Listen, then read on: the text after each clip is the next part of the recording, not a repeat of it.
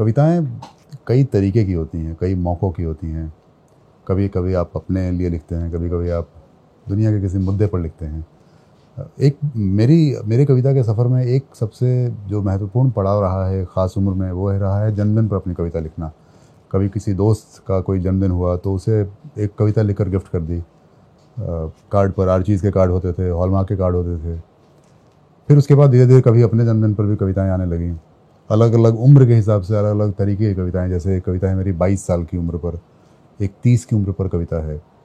ये कविता कुछ ख़ास है क्योंकि जब मैं छपरा में पैदा हुआ, बिहार के छपरा में पैदा हुआ, मेरे पिताजी थाने में थे, नौकरी करते थे और वहाँ पे एक छोटे से जो आवास होते हैं, जो सरकारी आवास, उसमें रहते थे। बैरक नुमा 1-2 कमरे का घर था। तो मुझे अपने जन्म के कम से कम 25-26 साल बाद वहाँ दोबारा जाने का मौका मिला। तो मैंने उस जगह को देखा जो पलस्तर वहाँ का टूटा हुआ था और दीवारें वहाँ झड़ चुकी थीं। तो वहाँ जाकर एक अच्छा एहसास हुआ। तो ये कविता वहाँ से आती है। चाँद छुट्टी पर, मेरा जन्म उसी कमरे में हुआ, उसी घर में हुआ। तो मैं ये कविता पढ़ता हूँ। इसका शीर्षक है चाँद छुट्टी पर रहा होगा उस रात। तितर बितर तारों के दम पर चमचम करता होगा रात का लश्कर। चांद छुट्टी पर रहा होगा उस रात।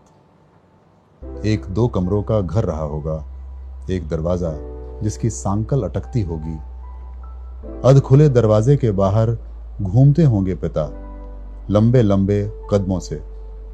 हो सकता है पिता न भी हों, गए हों किसी रोजमर्रा के काम से, नौकरी करने, छोड़ गए हों माँ को किसी की देख रेख में। दरवाज़ा फिर भी अधखुला ही होगा। माँ तड़पती होगी बिस्तर पर, एक बुढ़िया बैठी होगी कलाइयाँ भींचे। बाहर खड़ा आदमी चौंकता होगा माँ की हर चीख पर।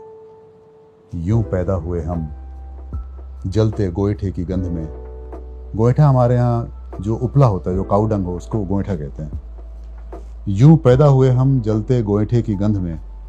यूं खोली आंखें हमने अमावस की गोद में। नींद में होगी दीदी, नींद में होगा भैया। रत जगा कर रही होगी माँ मेरे साथ, चुपचाप चमचम करती होगी रात। नहीं छपा होगा मेरे जन्म का प्रमाण पत्र, नहीं लिए होंगे नर्स ने 100-200। पिता जब अगली सुबह लौटे होंगे घर पसीने से तरबतर, मुस्कुराए होंगे माँ को देखकर। मुझे देखा भी होगा कि नहीं, पंडित के फेर में, सतैसे के फेर में। हमारे घर में नहीं है एल्बम मेरे सतैसे का, मुँहजुठी का, या फिर दीदी के साथ पहले रक्षाबंधन का। फोटो खिंचाने का सुख पता नहीं था माँ बाप को।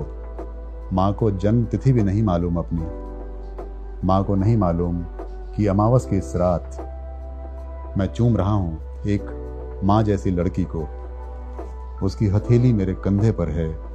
उसने पहन रखे हैं अध खुली बाँह वाले कपड़े। दिखती है उसकी बाँह केहूनी से कांख तक। एक टैटू भी है जो गुदवाया था उसने दिल्ली हाट में 150 रुपये में। ठीक उसी जगह मेरी बाँह पर भी बड़े हो गए हैं जन्म वाले टीके के निशान। मुझे या माँ को नहीं मालूम टीके के दाम।